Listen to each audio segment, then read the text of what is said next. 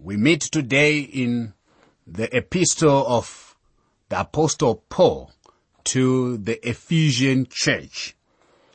And today we are not going to look into any details of a particular chapter, but give you an introduction to this important letter. Now, there were four men who left Rome in the year AD 62, and these were going to Asia Minor, which is currently called Turkey. These men carried four of the most inspiring compositions of the Christian faith. When these men bade farewell to the apostle Paul, each one was given an epistle to bear to his particular constituency. And these four letters are in the Word of God, and they are usually or generally designated as the prison epistles of Paul, since Paul wrote them while he was imprisoned in Rome. He was waiting a hearing before Nero, who was the Caesar at that time. Paul, as a Roman citizen, had appealed his case to the emperor, and he was waiting to be heard. So these four men and their respective places of abode can actually be identified. One of them was Epaphras or Epaphroditus, who was from Philippi, and he had the epistle to the church at Philippi, the Philippians.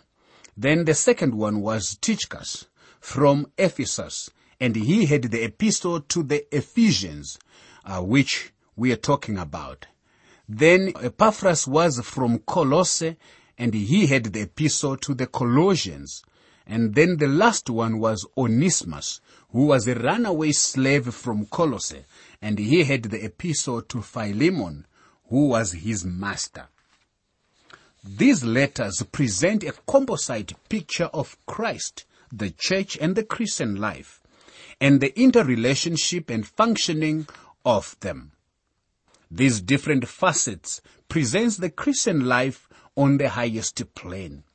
Ephesians presents the church, which is the body of Christ. This is the invisible church of which Christ is the head. Colossians presents Christ as the head of the body, the church, and the emphasis is upon Christ rather than on the church. Philippians presents Christian living, with Christ as the dynamic or the power for living. And we read, I can do all things through Christ who strengthens me. Philemon presents Christian living in action in a pagan society. Now, from that observation, you realize that the gospel walked in shoe leather in the first century and it worked.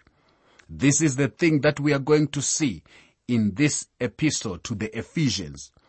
Ephesians reveals the church as God's masterpiece, a mystery not revealed in the Old Testament.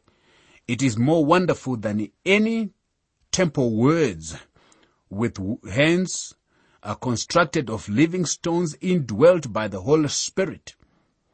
The church is the body of Christ in the world to walk as he would walk and to wrestle against the wiles and the schemes of the devil.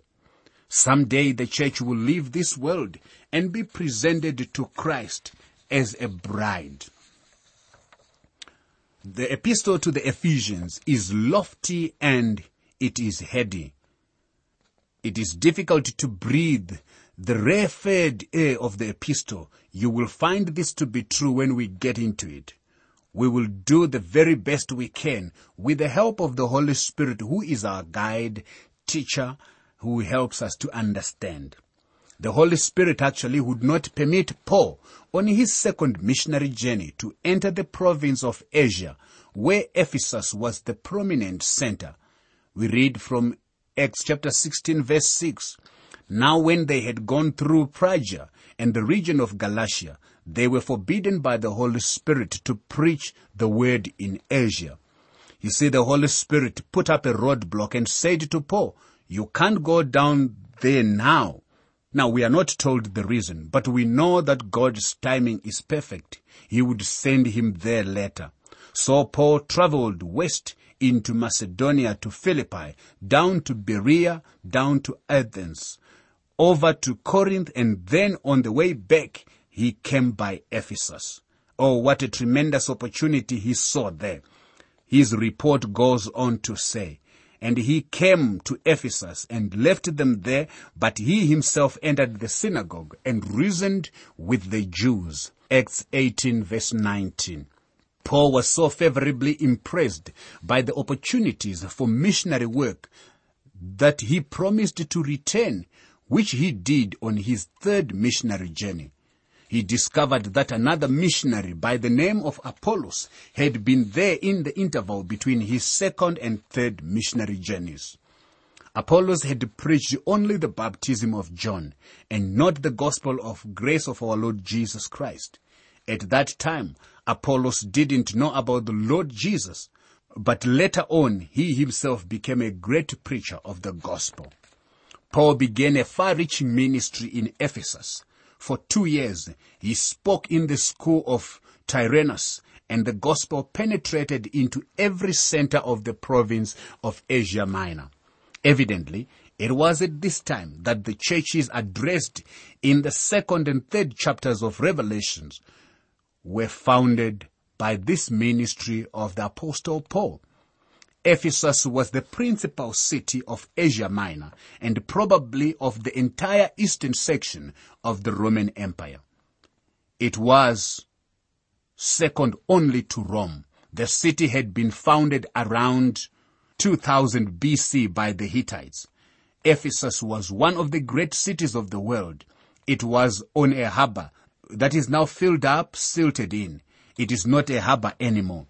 In fact, it is about six miles from the ocean today.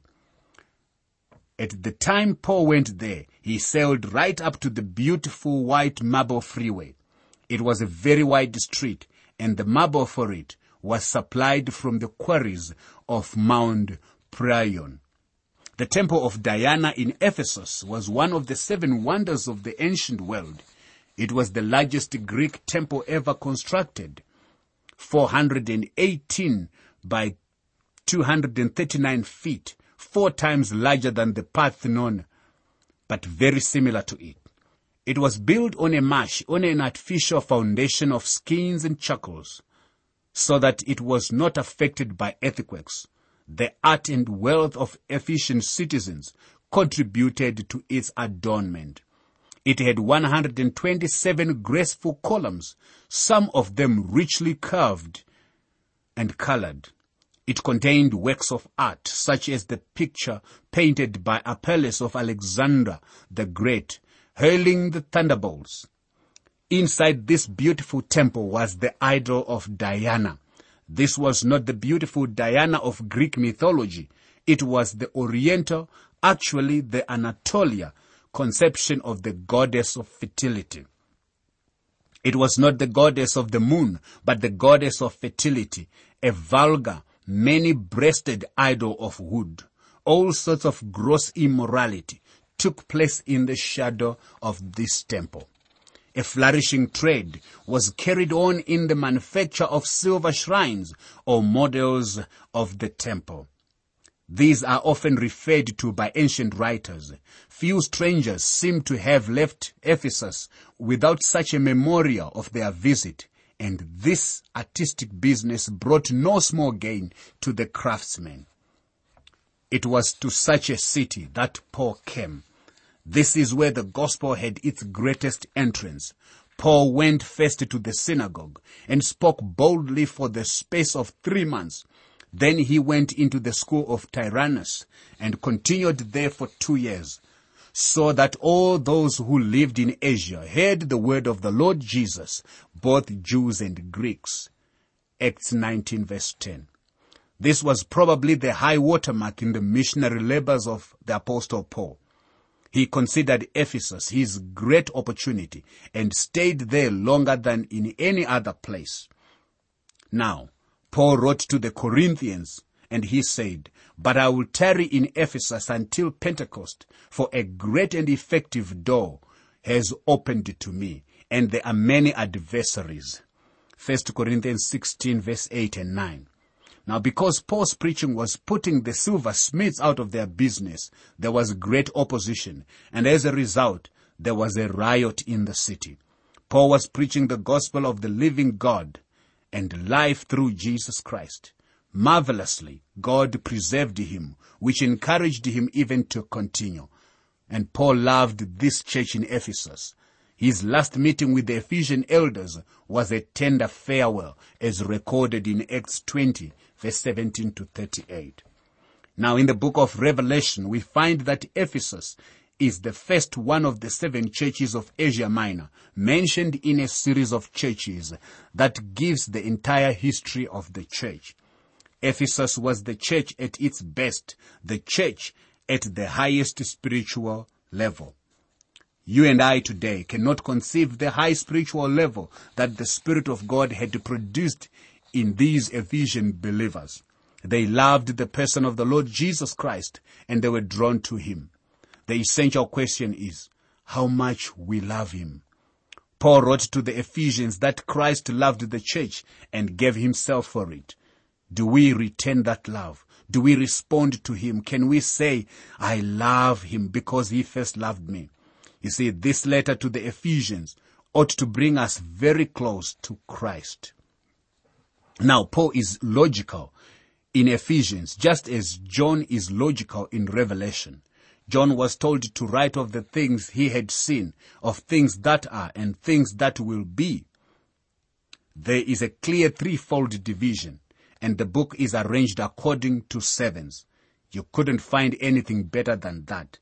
Now, the epistle to the Ephesians is very logical. Of the six chapters, the first three chapters are about the heavenly calling of the church, and these chapters are essentially doctrinal. The last three chapters are about the earthly conduct of the church, which is very practical. You see, the church has a head. The head of the church is Christ, and he is in heaven. We are identified with him. But the feet of the church are down here on earth. Now, Paul won't leave us sitting up there in the heavenly places. He says, walk worthy of the calling with which you were called. Ephesians 4 verse 1. In other words, it is nice to sit up in the heavenly places and boast of your position in Christ, but for goodness sake, get down out of your high chair and start walking. We need to remember that in Paul's day, believers were walking in a pagan society in the Roman world. The first half is doctrinal, the last half is practical, which makes a very logical division in the book. So we need both the doctrinal and the practical aspect of the Christian walk. The doctrinal section is also very logical. In chapter 1, the church is a body. In chapter 2, the church is a temple. In chapter 3, the church is a mystery. When we get to the practical section, we find in chapter 4 that the church is a new man. The church is to exhibit something new in the world, walking through the world as a new man. In chapter 5, the church will be a bride. Now don't get the idea that the church is a bride now. The church is not a bride today. Paul wrote in 2 Corinthians 11 verse 2, For I have betrothed you to one husband, that I may present you as a chaste virgin to Christ. In effect, he is saying, I'm getting you engaged to Christ today, and someday the church will be his bride. In chapter 6 of Ephesians, the church is a soldier, and there is an enemy to be fought. There is a battle going on in this world. Now, we need to stand for God today. What a wonderful prospect to come into this wonderful book. Now here is Dr. McGee's suggested outline of the book of Ephesians. As I said, the first section is actually doctrinal, chapters 1 to chapter 3. It is the heavenly calling of the church, and there is the vocalization of that calling. The church is a body, and that is in chapter 1. The details of chapter 1 is that we have an introduction from verse 1 to verse 2. Then we have the Father who planned the church, verse 3 to verse 6. And so we see that the body that God prepared. And verse 7 to verse 12, God the Son paid the price for the church. And that is the redemption through the blood. Verses 13 to 14, we see the Holy Spirit, God the Holy Spirit protecting the church. And by one Spirit we were all baptized into one body. And finally, verse 15 to verse 23, prayer for knowledge and power is given. In chapter 2, we see that the church is a temple. The details of chapter 2 are hereby given. Verse 1 to verse 10, the material for the construction of the church. You see, the dead in trespasses are made into a new living temple. Verse 11 to verse 18, the method of the construction of the church verse 19 to verse 22, the meaning of the construction of the church. You see, that church grows into a holy temple in the Lord. Then chapter 3, it talks of the church as a mystery. And the details of this chapter are hereby given. Verse 1 to verse 4, the explanation of the mystery, not revealed in the Old Testament, by the way. Then verse 5 to verse 13 is the definition of the mystery. Jews and Gentiles are partakers of the same body, which is the church. Then verse 14 to verse 21, prayer for power and knowledge. You see, you get strengthened with might and to know the love of Christ. That is the first section of the book of Ephesians, chapter 1 to chapter 3. Chapter 4 to chapter 6 is the practical section as opposed to the doctrinal section of chapter 1 to chapter 3. And so in the practical section, we see the earthly conduct of the church. And this is now the vocation of the church rather than the vocalization of the calling of the church. Chapter 4 talks of the church as a new man. In the details of chapter 4 are hereby given. Verse 1 to verse 6, the exhibition of the new man, endeavoring to keep the unity of the Spirit. Verse 7 to verse 16, the inhibition of the new man. No more children grow up into him to become a perfect man. Verse 17 to verse 32, the prohibition of the new man. Walk not as the other Gentiles walk. Be kind to one another. Chapter 4 talks of the church as a bride. The church will be a bride. And the details of this chapter are hereby given. Verse 1 to verse 17, the engagement of the church. For I have betrothed you to one husband that I may present you as a chaste virgin to Christ. Verse 18 to verse 24, the experience of the church. Be filled with the Spirit verse 25 to verse 33, the expectation of the church that he might present it to himself a glorious church. And finally, chapter 6, the church is presented as a soldier. And the details of chapter 6 are hereby given. Verse 1 to verse 9, the soldier's relationship. No man that wars entangles himself with the affairs of civil life.